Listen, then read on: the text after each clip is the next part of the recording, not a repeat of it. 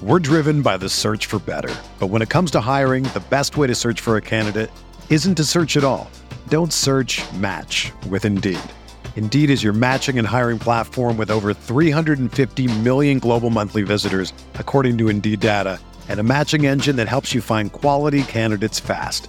Ditch the busy work. Use Indeed for scheduling, screening, and messaging so you can connect with candidates faster. Leveraging over 140 million qualifications and preferences every day, Indeed's matching engine is constantly learning from your preferences, so the more you use Indeed, the better it gets.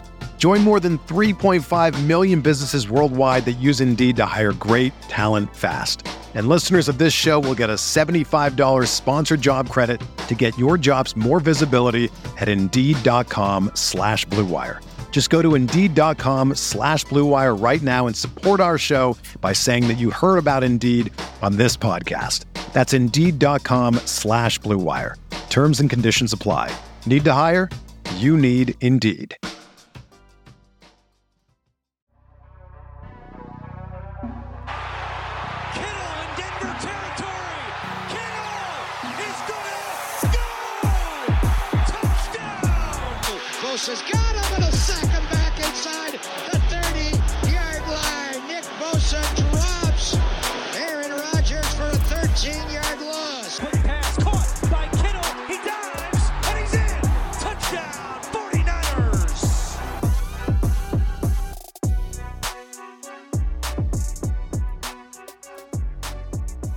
Going on, everybody? Welcome to Striking Gold, your 49ers podcast on the Blue Wire Network.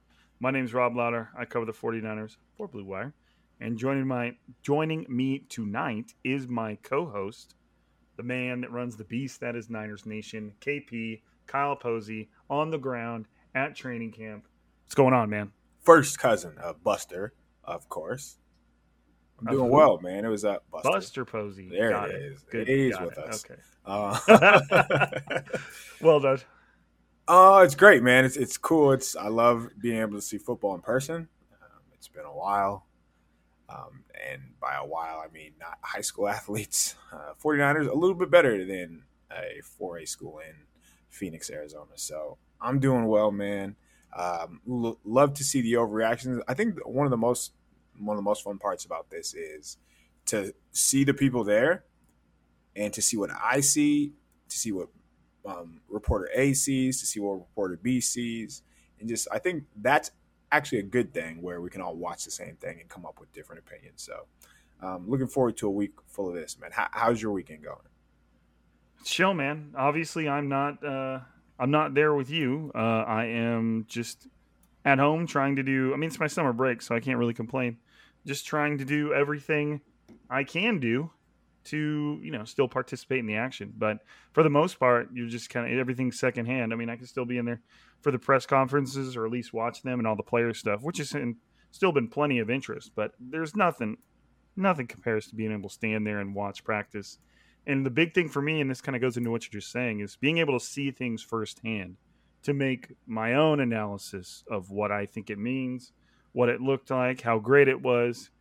You know what I mean? Like, because you got to see firsthand how other people presented the information and whether it was spun worse than it was or way better than it should have been, you know, all that stuff. So that's kind of the part, at least this offseason, that I miss the most is just being able to figure out shit for myself, Mm-hmm. you know, and you don't get to do that. But at least we've got you, man. Um, we've got you.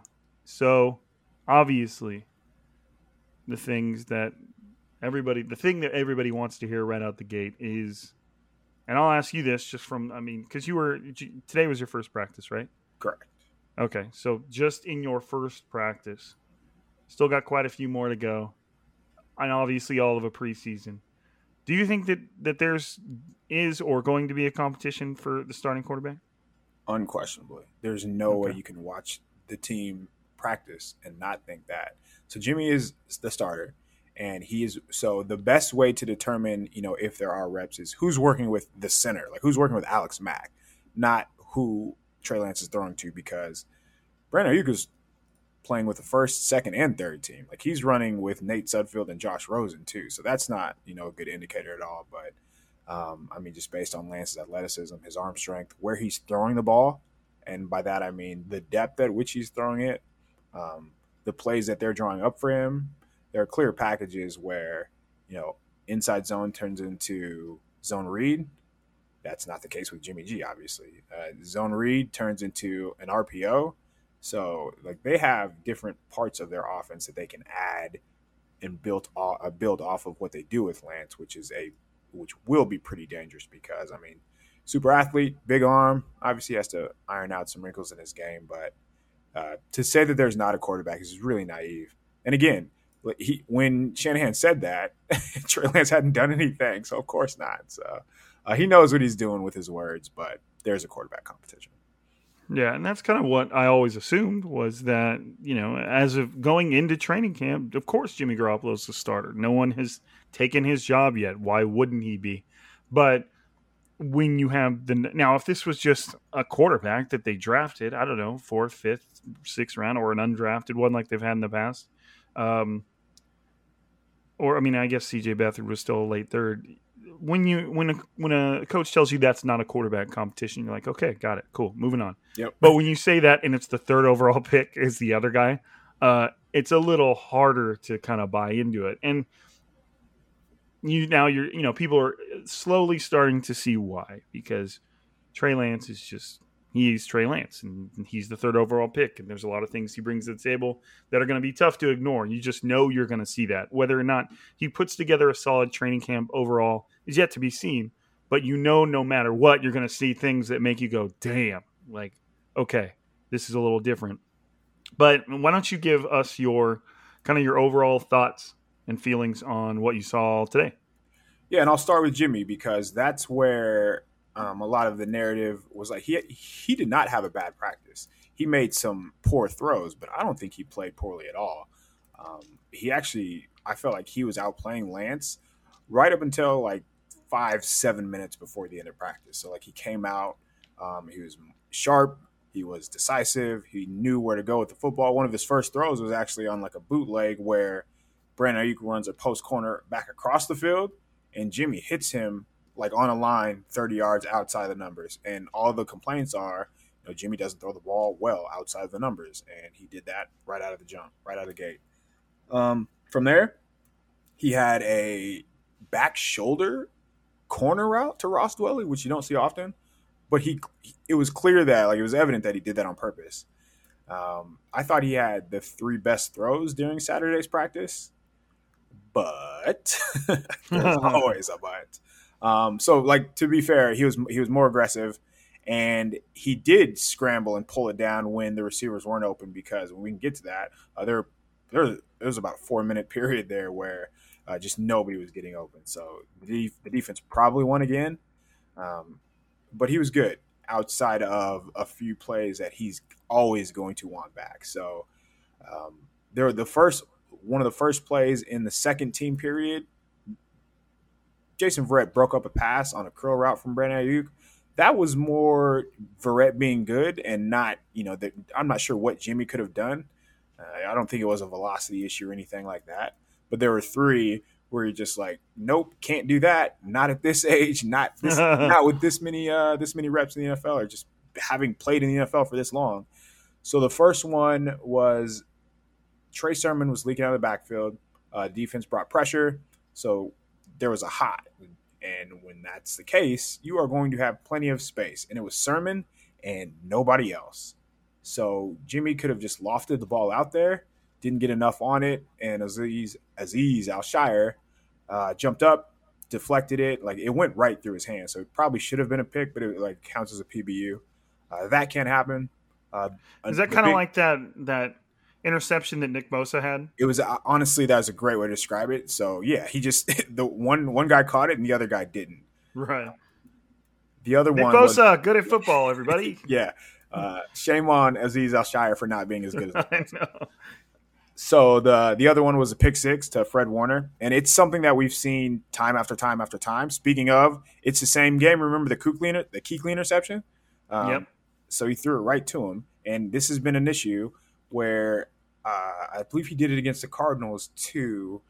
Um, where it's just that underneath guy. He throws it right to him, doesn't see him. It was a slant.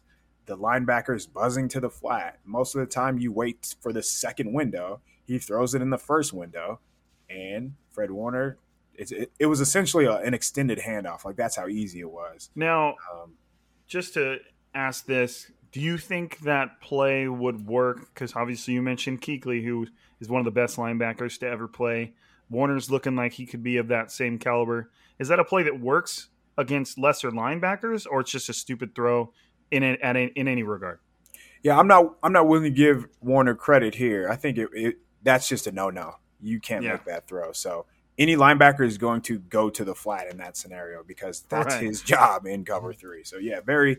It was it was a football 101 mistake, which is uh, which can't happen, and it has happened and far too often. So that was uh that was an issue. So those was a were- Jimmy throw. Yep, yep, that's a good way to put it. So, um, the the final one was an interception where we all know he doesn't have the strongest arm down the field, and the ball got kind of hung up there. So the, the big issue was just before he even threw the ball. So a shot play, drawing up a deep pass for Brandon Aiyuk, a sting route. So he he's running up. I'm I'm sure there's other names for it. I call it a sting route. He runs up, fakes like he's going to the corner, runs back to the post. Uh, you have it where you have one on one. If you throw it on time and early, at worst, incomplete. At best, long catch, maybe touchdown, and then you know the best of you know some of the worlds, all the worlds, both worlds. It's a PI. So you just have to go throw it on time and give your receiver a chance to make a play. Uh, he saw it. He pumped, then hesitated, hesitated. So like hitch, hitch, and then tried to throw it again. Was way too late. Does not have the arm strength to be throwing the ball when the receiver is already 20 plus yards down the field. And the ball just kind of hung up there like a punt, was just like woefully underthrown. And Jason Verrett makes the play where he looks like he's catching, um, like he's returning a punt. So uh, that was that was not a good play at all. Um, so it's it's more of the decision making and inconsistency with Jimmy. And after that, he kind of went into a shell. Um, was not nearly as aggressive after that. Uh, didn't really want to throw the ball into tight windows. Um, but again, like he had good throws. He found Trent Sherfield on a corner route. He was still throwing the ball outside the numbers, which I think is important. But has to come back to consistency, man. And uh, it wasn't theirs. I think one part of the narrative is the way he finished and the way Trey Lance finished because Lance started the way Jimmy finished, and by that I, he he wasn't he didn't turn the ball over, but he wasn't throwing the ball into tight windows. He wasn't aggressive. Um, it seemed like because on Friday what we heard was Lance was too aggressive, so perhaps it was an overcorrection. Um, and he finished seven of twelve, and Sanu Muhammad Sanu actually dropped a pass. So if you just go based off that, you would think he had a great day, but he had a couple completions where he's throwing the ball behind receivers and they bailed him out. So if we do that for Jimmy, we have to do that for Trey as well. I feel like that's only fair. Uh, there doesn't have to be like that type of bias involved. But as always, uh, this guy can run. Um, oh, and, and real quick, he he had another incompletion where it should have been a touchdown. Uh, Richie James beats Ken Webster, has a step on him, and James ends up catching the ball, but Lance doesn't leave the ball in bounds. He doesn't give Lance or he doesn't give James a chance to make a play, and I mean it goes down as an incompletion. But that's like that's a big no no to me. Like you can't do that, and we would crush Jimmy for doing that. So uh, I know he's a rookie. I know it's day four, but he he's been playing football long enough to throw the ball in bounds. Um, and uh, some a lot of these completions, like he's just throwing RPOs, so it's like pitch and catch, in breaking routes over the middle. Um, I'm not going to give Jimmy a lot of credit for those. So I, again, at the same time, I'm not going to you know crown Trey Lance for hitting these wide open in breaking routes where you know you're you're sucking up the defense on purpose. But again, back to the butt, super athlete, man. Uh, when the defense goes man, there's nobody for Lance, and he's running, and there's nobody to guard. Like there's nobody to stay with him. He's going to outrun everybody on the second level. Uh, it's it's so evident that he's just another speed, and he adds a different dimension because they did they did zone they ran a zone read. I think it was four times, and every time just like a chunk play where sure he's not you know they can't hit him, but I mean, there's just nobody that's going to catch him in that scenario. So uh, you have the RPOs, stealing.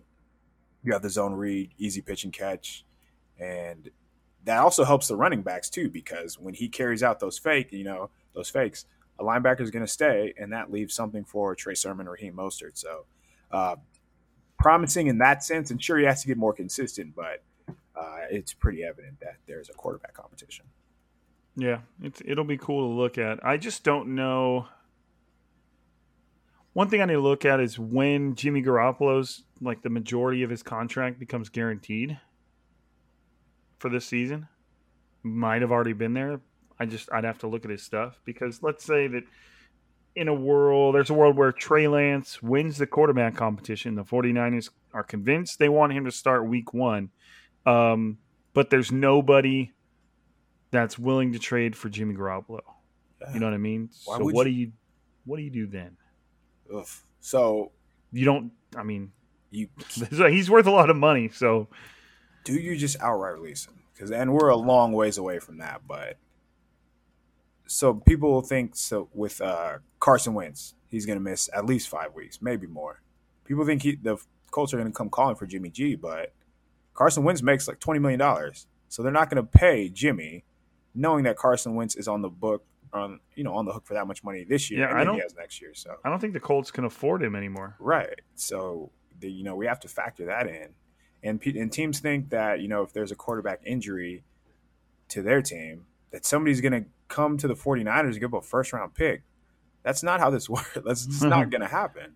Yeah, the Colts only have uh, eleven point two million dollars in cap space now. I mean, they they had a lot, but they signed a lot of players, and so now they're down to kind of the middle of the road of the NFL. The 49ers have more cap space than the Colts at this point. So while it would seem, I mean, the way you mentioned Carson Wentz, if they're paying him a shit ton of money, they're not also going to trade a lot to pick up Jimmy G and also pay him a lot of money.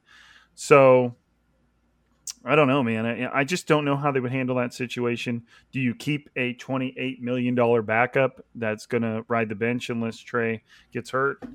There's your knock on wood.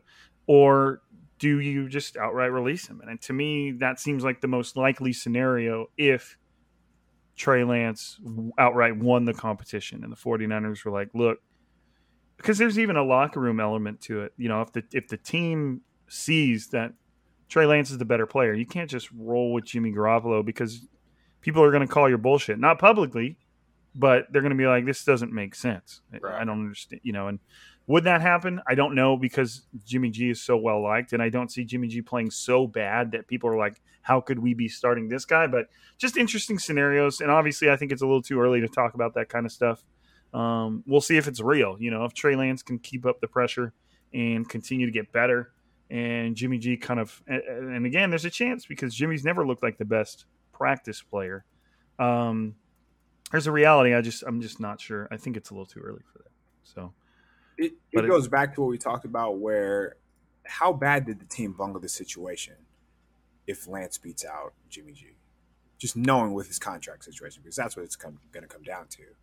Uh, that would be a problem and a 49er problem is what is what how I would look at that.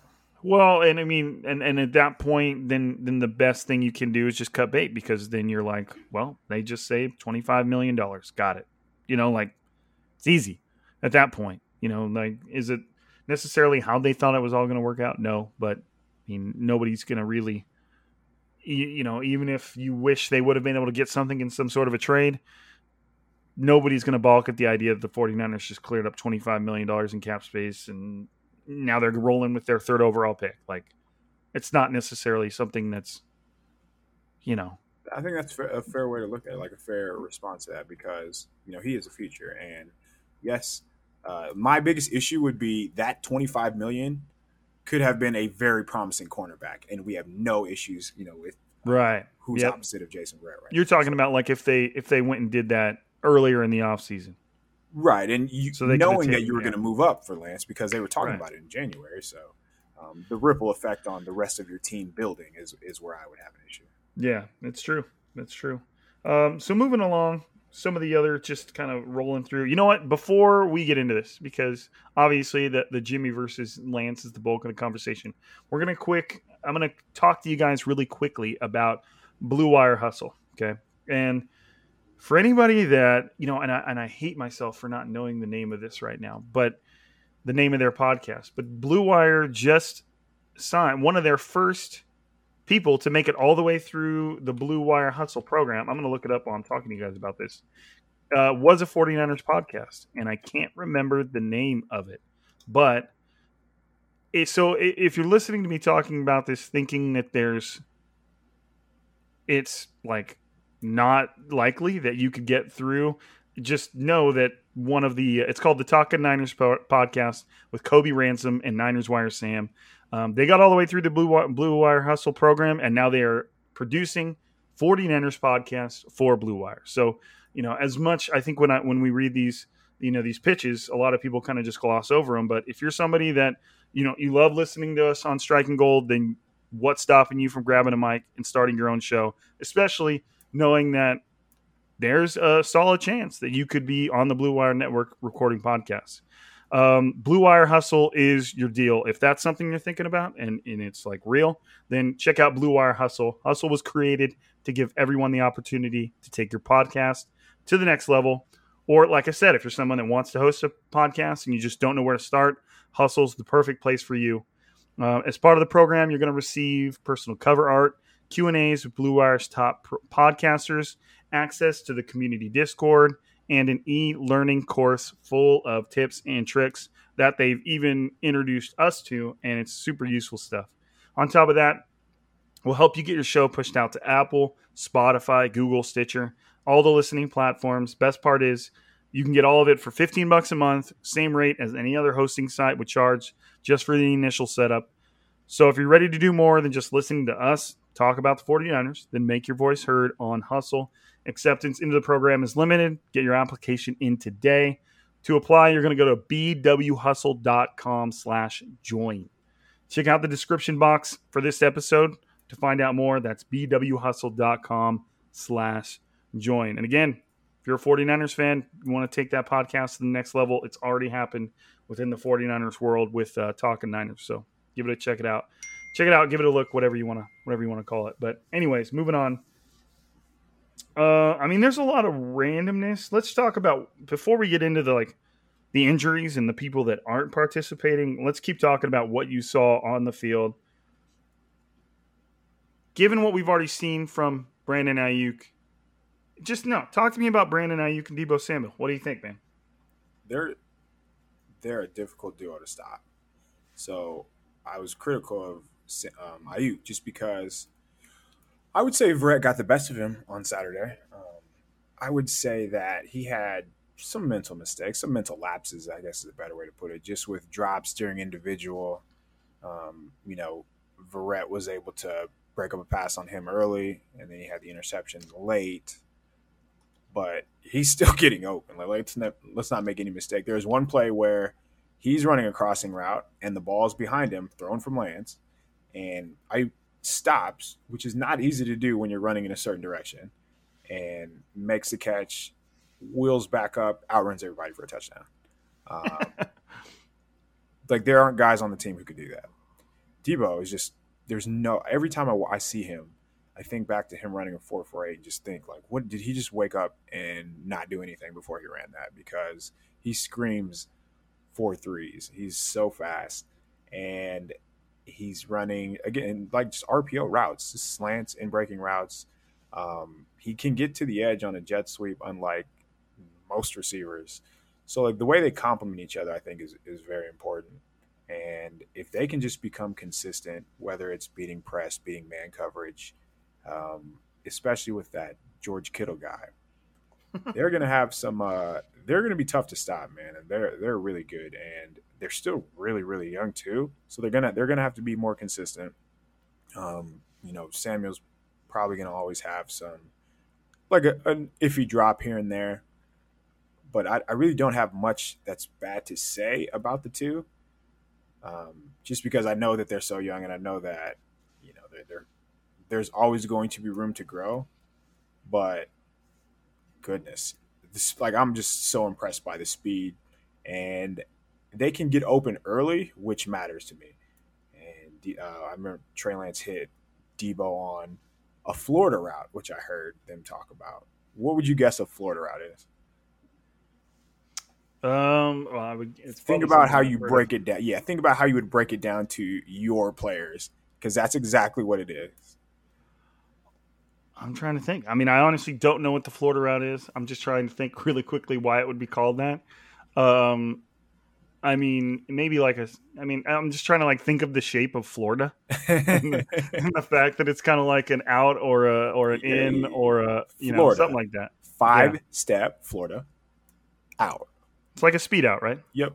Five Okay. step out. Very simple. So, um, like if you have off coverage, they check to that, gets the ball in his hands, and now you have Deebo outside one on one with a corner with a head of steam. Like that's what you want. That's how you want to draw it up.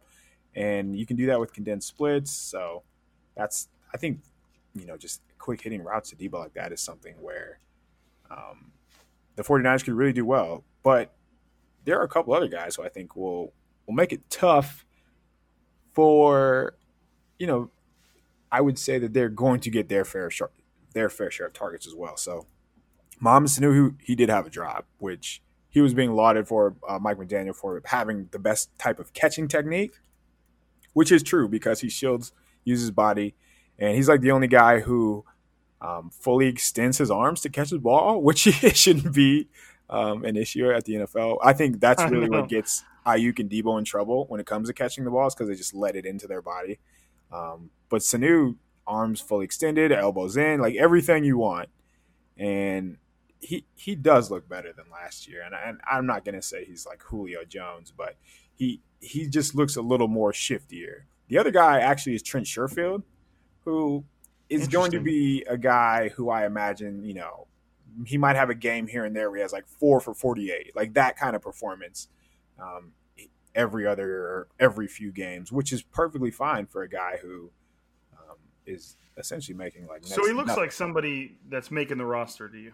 Yes, I, I think that's the best way to put it. Like if you're going to come up with five to six receivers, there's no way you can objectively watch and think Trent Sherfield isn't one of them, especially knowing that he has you know return value, special teams Right. value. But uh, yeah, he was open on a couple corner routes, a couple out routes, and you know whenever they threw him the ball, whether it was and this these throws are coming from Jimmy and Trey, so he's working with the ones and the twos. He, I imagine he's going to be a guy who makes this roster for sure. He's he's more consistent hands wise than Richie James. If you had to, if you had to guess right now, and obviously it's too early for this, um, who do you think takes? Well, I mean, this could be an easier answer than I think it is. Who do you think fills the the Kendrick Bourne role? It's Sanu. He's exclusively working with the first team. Um, he's like their slot when he goes to, and even even when it's not, you know, 11 personnel, sometimes 21, 12, and Sanu will be in there, whether over like an Aiyuk or, and of course that can just be for a run play, but um, it's going to be Sanu. I think because of the trust factor. So that's a big deal. But Well, he's been there and done that. you yeah, like he knows. And and when you say know the offense, it's not just having played under Kyle Shanahan. It's like you know making side adjustments as a receiver, and I think Alex Mack is another big reason why. So they know what to look at on the defense, and that'll help them help the guy next to them. So uh, that veteran leadership will go a long way. Well, when I first asked the question too, I was like, well, if everything goes ideally in an ideal world, Deebo Samuel takes up most of the Kendrick Bourne production because exactly. A lot of Kendrick Bourne's production last season, although he has been pretty consistent, was based on the fact that Deebo Samuel was not out there. You know, he only started five games, he only played in seven. So you would you would hope that that the the bulk of Kendrick Bourne's production just gets split between like Deebo Samuel and Brandon Aiyuk, and you get those and George Kittle, obviously, but just means you're getting the ball into the into the hands of your best players more often. No And- Jalen Hurd on Saturday, and yes, on Friday he had a routine maintenance day. Did not hear anything from him uh, on Saturday. So, oh boy, Me, yeah, maybe the uh, the maintenance team got backed up and they they had to push push the Jalen Hurd to the next day. We've all you all taken your cars in to get fixed, and you expect to get a call by the end of the day to come pick it up. They're like, "Hey, we didn't get to it first thing tomorrow morning." Maybe that's what happened to Jalen Hurd. He just had to get that was what happened to him today. If he's not out there on Monday, Kyle Shanahan is going to have some answering to do. That's for sure. Yeah, I mean, because if you're not going to come out and say that a player has an injury and you know, the reason they're not out there is because maintenance day, but then they're not out there the next day. Then obviously the maintenance day was was maybe not some, maybe the main they were trying a lot harder to maintain something a little more serious than we thought. But I get the idea of, of easing Jalen Hurd in. That's fine. Uh, but it, it just kind of makes me reel back just a little bit because now it's two days, and you wonder is it more than just maintenance? Is is the Jalen Hurd story just rolling along exactly how it has been? And you know, the big chance, the big shot that we were just talking about that he could have yesterday, or excuse me, our last pod, all of a sudden seems a, a little more silly. So we'll see. But what about the? I mean, we haven't talked much, much about the defense. I know you've only got to see them in person one day. Uh, did anything stand out to you about them? They are fast. I will say that. So no Bosa, Ford, Kinlaw during team drills. So the offensive line, you know, they didn't really have a threat. Obviously, Samson Ebukam is a work in progress, and you know Arik Armstead's probably not going to shine in this situation anyway. But uh, there was plenty of time for the quarterbacks to throw the ball, but I would say the defensive backs, uh, just talking about the receivers, there was a, a, period where probably two to three minutes, maybe even four minutes, where nobody, like Jimmy and Trey, just had to run because nobody was getting open. And I would say the safeties are a big reason to do a big reason for that. Uh, I want to go as far to say that Jimmy Ward is the best skill player on the team. Um, he is really good, like really good. He during one on ones, he went uh, like he limited the receivers over five. And I know it's one on ones, but you've seen one on ones. It's literally designed for the offense to win in every scenario, whether it's between the linemen and the D linemen or the receivers and the DBs. But yeah, he had one play where he's just like jamming Deebo, who is bigger and stronger than him, and Deebo doesn't get off the line. I forgot who the, the other receiver was, but it was just like a, a pivot return route. And Jimmy's just like in his hip, waiting, almost waiting for him to run the route. Uh, it, it's really impressive just how he moves. Obviously, Verrett was really impressive. He had a couple pass breakups, he had an interception. Um, you don't see much uh, from the other side. The, the drop off after them is pretty steep, I would say. Tavon Wilson's playing for Tartt. Um, the young guys, uh, Ambry, the Ambry Thomas was getting burned a little bit. I'm not gonna lie, so that was definitely an issue. Um, and it was it's tough though because it's on RPOs, so there's no second level threat to to be in the throwing window. So it's just kind of him, the entire field, and like a, a 12, 15 yard, you know, crossing route. So good luck. Uh, no no Dre Greenlaw on Saturday. So that meant Demetrius Flannigan Fowles and uh, Azeez Al-Shaair are the linebackers. Um, Dre Greenlaw had a blister on his blister, correct. correct. Forgot. Um, somebody said uh, Ronnie Lott would have just chopped it off and play. Thanks, buddy. Yeah, De- definitely Thanks. during training camp. Uh, but no, the I mean the defense. They're going to be. They are going to be more aggressive. We are seeing, you know, a little more man. We're seeing more blitzing. Uh, they're walking up Fred Warner into you know as a pass rusher, and they're walking up him and whoever the other linebacker is, you know, mugging him up in the A gap. Uh, Fred Warner blitzing and having a head of steam towards an offensive lineman is would not be an easy thing to deal with. Like whether or not he has develops kind of some legit pass rush moves, which he could, uh, you know, read Nick Bosa's book probably all he wanted, but like that's that's kind of a scary thought. He's such a big ass dude, man. Like he, it's hard to describe Fred Warner like in a way that makes sense. Like he just looks big. Like I know six three is not necessarily huge on a football field, but he's like six three and completely filled out. So it's like it just looks like somebody that would be really really difficult to stop if he had a full head of steam on like a on like a blitz from really anywhere. So I think aside from uh, his athleticism, like he just kind of it's like a running back, you know, where they're they're patient, they let you know all the trash clear, and then they just pop out of the hole. That's what it's like for Warner, but blitzing, where he just waits for the right crease and then he shoots through that gap, and he did that for a sack. Um, we obviously talked about his interception. The, so honestly, the most impressive play that Warner had, it was a draw and perfectly blocked. There was nobody like all the defense rushes up the field, and it's him, it's Warner, and pretty much like three guys and nobody else. Warner ends up beating his guy, runs around another guy, tackles Sermon for like a gain of three, and it should have been like a 23 yard play. So those are the things that Warner brings to the table. Uh, there's another one where no target, but you know he's running with Sanu, carrying him up the seam, where you just don't see linebackers doing that. But you you have to give credit to um, Al-Shaair. You also have to give credit to uh, there was a Elijah Sullivan is another name that stood up that stood out. Um, just looking at my notes here, but who's the uh, who's the linebacker from Stanford that they brought in as an undrafted free agent? I thought I was reading a little bit about him. Sullivan uh, is um, Ohio State, I believe. I don't know. I don't remember. Hold on, I got it. Hold on. No, it's not Elijah Sullivan. Justin Hilliard. Okay. Justin Hilliard.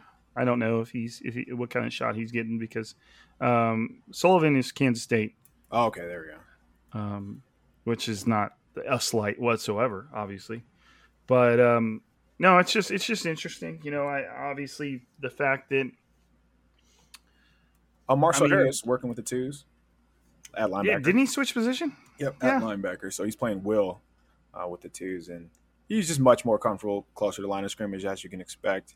Can Which is kind of interesting in because that goes towards what we were talking about a little earlier in the offseason when we were saying, look, if you had a choice, would you give would you want to do like a you know three linebackers or like five defensive backs? And and we were both leaning towards defensive backs just you know whether it's a strong safety or somebody like that. So it's interesting that they kind of went that way with marcell harris um, because it's just a nice little hybrid hybrid an athlete. You know are there guys that will be better at that? We'll see but it, it, it'll be cool to see how much they actually use that or go that route because to me it kind of just seems like where the NFL's trending. You know, you absolutely more towards athleticism over brute strength to to an extent. I mean, you can't be a uh, you know a liability in in the, against the run, but that's it's just an interesting little thing. Also, we'll see if it develops into anything more. DeMeco Ryans actually talked about that, where you know at the second level, these linebackers, there's the days of being 250 and a thumper like it's long long gone. You have to be able to run side to side, sideline to sideline. So that that probably went into the thought process of moving Harris, uh, moving Harris down. Haven't seen much from Tony Jefferson. First of all, he's wearing a hideous number, forty-one, um, and he's working with the threes too. Like he, some twos, but he, I, have seen him out there with the threes. So maybe they're just kind of slow rolling him. But it's Tavon Wilson who's who's working in, in place of Tartt, and I actually I'm just I, I, like to watch you know how they how they interact with each other on on the sideline. And and Wilson's talking to Aiyuk when he does something he's talking to the receivers um, tight ends trying to get in their mind so I like that. That's that's different for sure.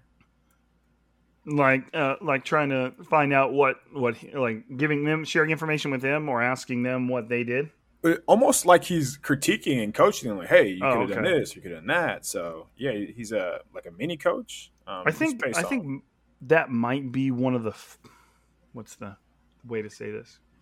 I think NFL veterans over time, especially if they've had the luxury of kind of like job security.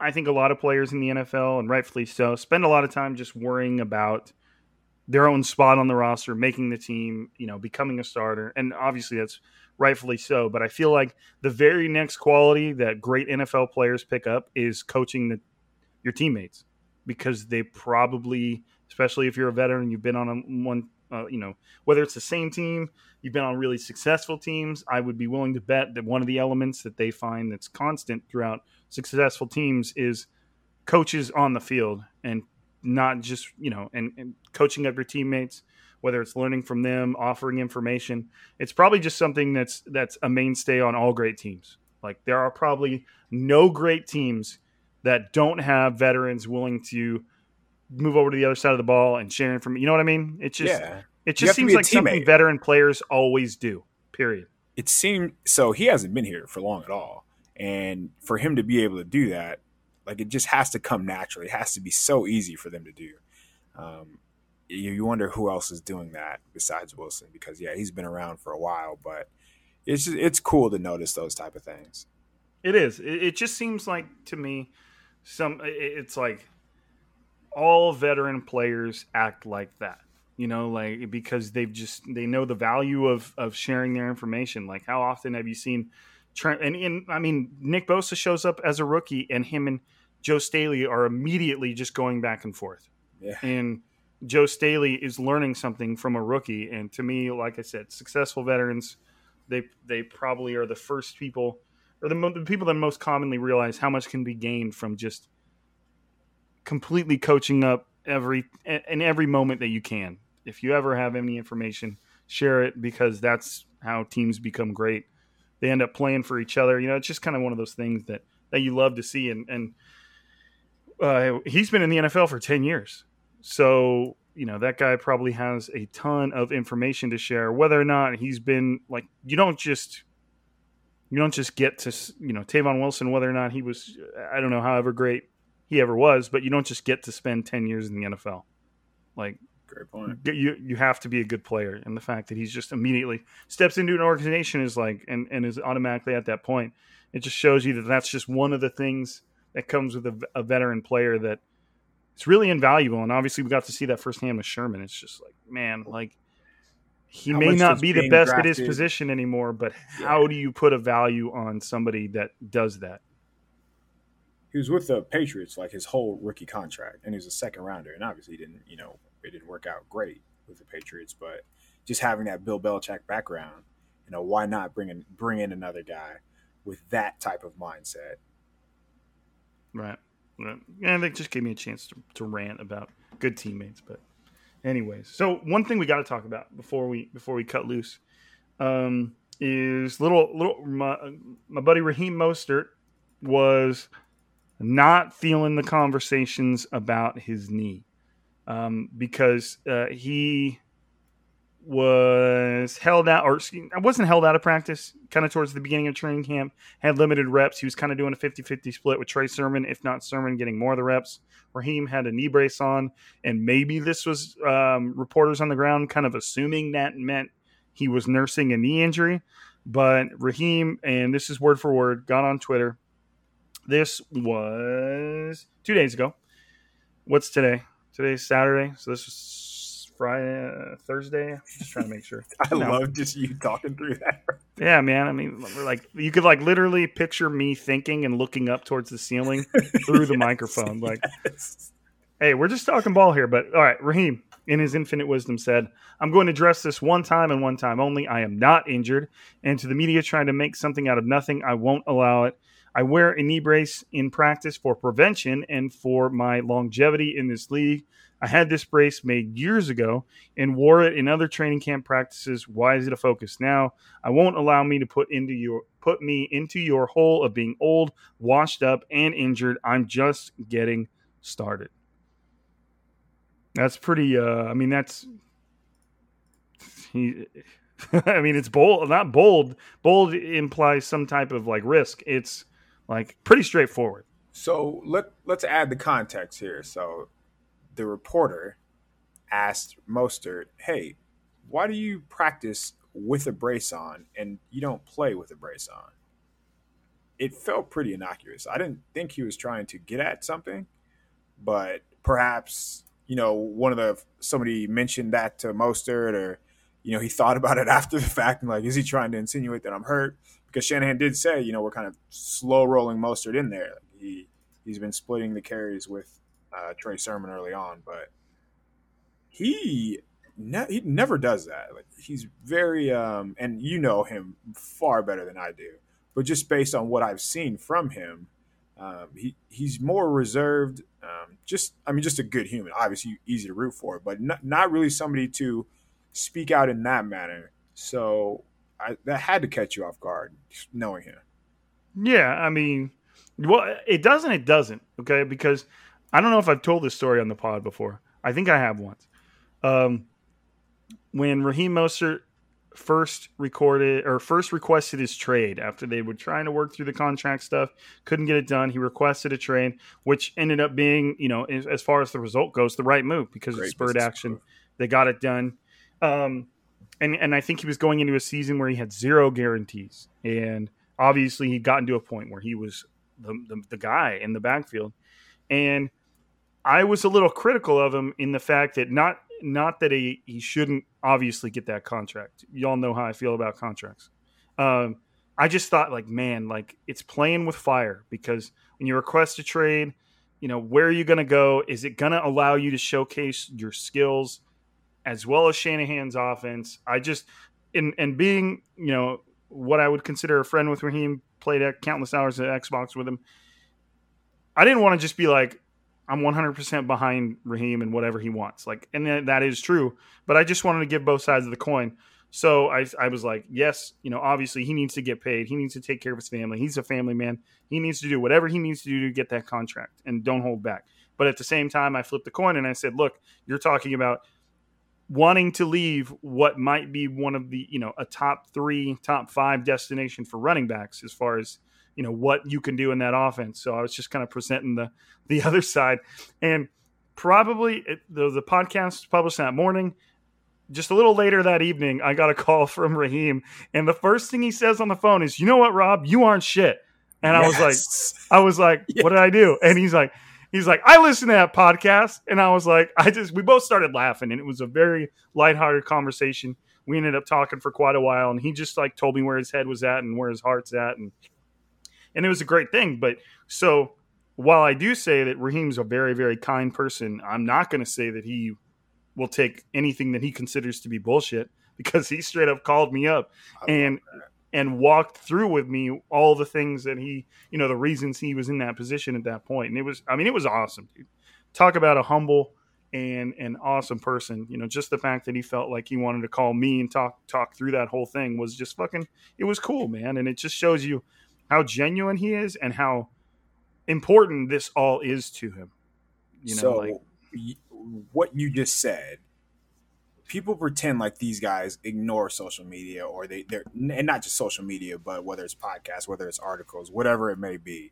Um, no, that's not true. In the locker room, they're like they get on Twitter right away. They, people want to know what you are saying about them, and that's hard for people to understand. But you don't have thousands of thousands of people talking about you, so of course you're not going to understand. Of course you're going to say just block it out when nobody talks about you. So um, I honestly don't have any problem with players lashing out. I have no problem at all. And obviously, he knows you. You guys have a relationship. But um, if the, if these guys feel like they're being mistreated, and you want to call, whether it's a reporter, whether it's a fan out, do it, man. Like freedom of speech. I have no problem with that at all. No, I mean if if you get to to talk about players without, you know, you get unlimited uh, you know access to talk publicly about these players. I don't also don't have any problem at all if a player using his platform to talk about you. like right. it, it can go both ways. And obviously there's probably a lot of different reasons why a team and a player would want to avoid that type of thing because it's it's it's get it gets close to almost like a no-win situation. But sometimes it isn't. And and sometimes it's very necessary, you know. So it, it really does go both ways. And I, I also have zero problem with with a player just saying what he feels like needs to be said. I mean, these are people, and I think we lose sight of that a lot of the time. It's just yeah, these are people. That's a really good way to put it. It's weird that you have to say that, but um, I'm trying to think. Is there anything else we need to talk about? Uh, tight end Jordan Matthews uh, yet to make his splash. back again. I know, man. I think this is legitimately about the fifth or sixth time he's been re-signed with the team, maybe more. But it's different since he's playing a new new position, right? Right. Of course. Yes. Yes. Of course. I'm sorry. Um, I'm trying. To, I'm just looking through everything. Is there anything we haven't touched on? I mean, I think that's pretty good. We've we've talked longer than I thought we were going to have to talk. Um, tomorrow so today's saturday. Sunday is a day off. Monday is is another unpadded practice and then they put all the pads correct? Right right. Kyle shanahan misspoke. He said five practices and he was thinking five days. Not a big counter kyle shanahan um, so yeah it's tuesday. Listening to him talk shit about his son as the ball boy was so funny. He said he has his mom's hands. Yeah man he said he said you're your mother's child. That's so funny and he um but yeah, Kyle Shanahan's son is is acting as the ball boy, and Kyle Shanahan was kind of ribbing him a little bit uh, during a press conference about having bad hands. But That's So nothing a few uh, hundred routes won't fix. Yeah, he's uh right. He's gonna like he can do whatever he wants. I imagine he's already doing it right now. But uh, so he's playing. He's lining up as running back sometimes, um, in, in like drills before they really get going. So it's uh it's cool to see that aspect where um, there's still some lightheartedness going on, and obviously you know these guys are talking trash to each other. Uh, the competition is good between guys like Aiyuk and Verrett because they're talking to each other after each play and and not in like a demeaning bad way at all. Like they're literally just talking, so you can tell there's a camaraderie, and that's probably the better way to put it. Right, right. Um, so Monday, another non-padded practice, unless uh, unless you have any plans or reservations, maybe we could plan on jumping back on here on Tuesday to to talk after the first padded practice. Let's do it. Okay, and then maybe I don't know how many practices are there after that first. Do they do three days of padded practice? So it'll go two. Yep. Uh, no, sorry. Tuesday, Wednesday break. Friday, Saturday, Sunday. Okay, yeah. Then maybe we'll, yeah maybe we'll talk Tuesday and Thursday or something like that. Just try to get two in just to, to capitalize on the excitement of training camp. But yeah, man. I mean, ha- have they been doing uh, one-on-ones? Today was the first day they did one on ones, and that's where Jimmy Ward showed out. Um, that's Jimmy Ward is so good. yeah, yeah. He's that's so good, the man. best And it- it. makes me happy to say that because the guy didn't get off to the best start of his career. He was asked to play like three different positions in three years. And one of his first in the 49ers homecoming, first game at Levi's, he was Dom. He was, was it the first game at Levi's? Yes. And Brandon Marshall just, he, he got tasked with Brandon Marshall and near Brandon Marshall's prime. Good luck. So, you know, like he, he got off to a rough start, but now he's just legit one of the best players uh, at his position. I mean, at least he's up there. He's he's he's uh, he's a very very good football player, and he's he's a super cool dude. So it's just been cool to see him kind of bring it around. You know, during one on ones, um, Brandon Aiyuk just ran by like Verrett, and I forgot. I think it was Ken Webster was the other guy, but like easy speed. But he dropped both of them on nine routes. Uh, where it's just that's where the mental lapses are. Probably the best route came where, and we can't, you know, videotape any of these, which is so yeah, that's probably my fault. um, so it, it, it really is. Uh, thanks for ruining it for the rest of our lives. Um, What's it? Austin Watkins made Jason Verrett fall on a slant. Yeah, I haven't heard his name at all. It was a nice little release where he kind of you know walks him a walk release is what I call it. He walks him outside, gives him head fake, cuts back inside, and that right after that is when Verrett was like, "Oh, my legs are so heavy." But he, he, had, a, he had a really good, uh, really good reps. Sanu had some good reps, but they're mainly all um, underneath.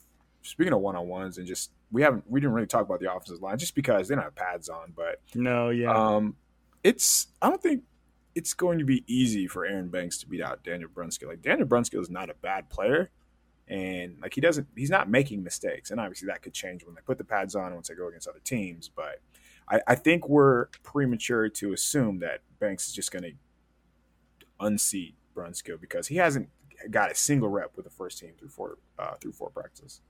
Yeah, I, I don't assume that that's going to be something that's handed to him either. I mean, Brunskill was there, experience and like what's the what's the bet like you know the experience and the gel that that offensive line will have together. You know, Brunskill spent last season playing next to Mike McGlinchey, and that's tough to overcome. You know, you have to be clearly the better player to just for for a team to dismiss the experience uh, that Brunskill's going to have, and and that still could very well happen, but it's not easy. You know, somebody who has has has spent plenty of time in the league, and, and whether it's they were an undrafted guy from the what was it? What was the name of that football league? The AAF? AAF. Yeah, whether or not you're San whether you're from the Fleet, stand up. AAF or not, man. Once you get in the league and you prove that you belong in the league, you don't just get dismissed. You know, so it'll be interesting to see that that competition because that one seems like of all the roster competitions for a starting spot, and I'm trying to think of them. There's not that many. That might be the most intense. it definitely probably the biggest one outside of the obvious Right. quarterback. But yeah, you want you want your right guard to be important. Yeah. So and, and and again, that's a good problem to have because I guarantee you, they're probably they're both solid. You know, you're not talking about two bad guys, com- two shitty players competing for the job, and the rest of that offensive line looks like it's just going to be very good. So a little bit of competition at a single spot isn't going to hurt anybody. Competition's uh, great. Yep, yep, yep, yep, yep.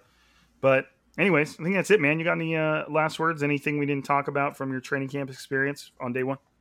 No, man, it was it was just good to see uh, just them compete. It was good to see good players play well, and it was good to see you know just see the quarterbacks go through a little adversity and how they handle it. So um, Yeah, it's it's it's important, it, and it was important to me too when I was there to never forget that you're getting to watch the absolute best football players in the world right in front of you. You know what I mean? Like practice against each other, and you're like, "Damn, man, this is good football." like, it's just it's cool to do, man. It's cool to see.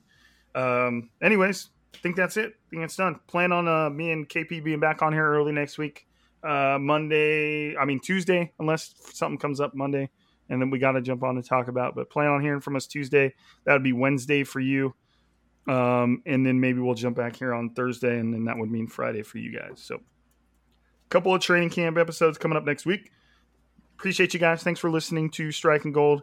Make sure you're following KP underscore show on Twitter. Make sure you're checking into Niners Nation looking for his coverage because he's he's there and he's detailed and all. So make sure you guys support that.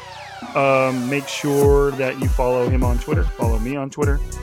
And make sure you're rating and subscribing and all that good stuff you're supposed to do for to support a podcast. Appreciate it. Appreciate you guys sticking through it all. Obviously, wouldn't be here without you guys. So hey, that's KP. I'm Rob for another Strike and Gold episode. We are signing out.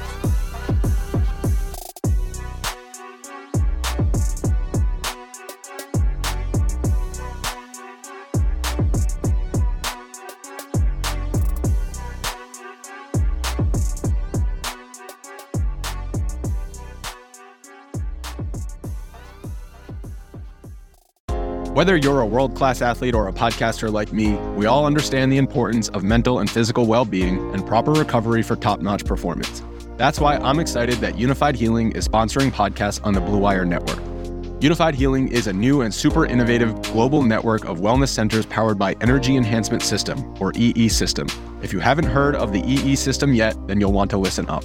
This technology promotes wellness, deep relaxation, purification, and rejuvenation. Wherever you are across the globe, access to a center is easy and affordable. Interested in experiencing the EE System technology for yourself? Go to unifydhealing.com/bluewire to learn more and find a center near you. That's unifyd, U-N-I-F-Y-D, healing.com slash bluewire. No material or testimonials on the Unifyd Healing website are intended to be viewed as medical advice or a substitute for professional medical advice, diagnosis, or treatment. Always seek the advice of your physician or other qualified healthcare provider with any questions you may have regarding a medical condition or treatment and before undertaking a new healthcare regimen, including EE system.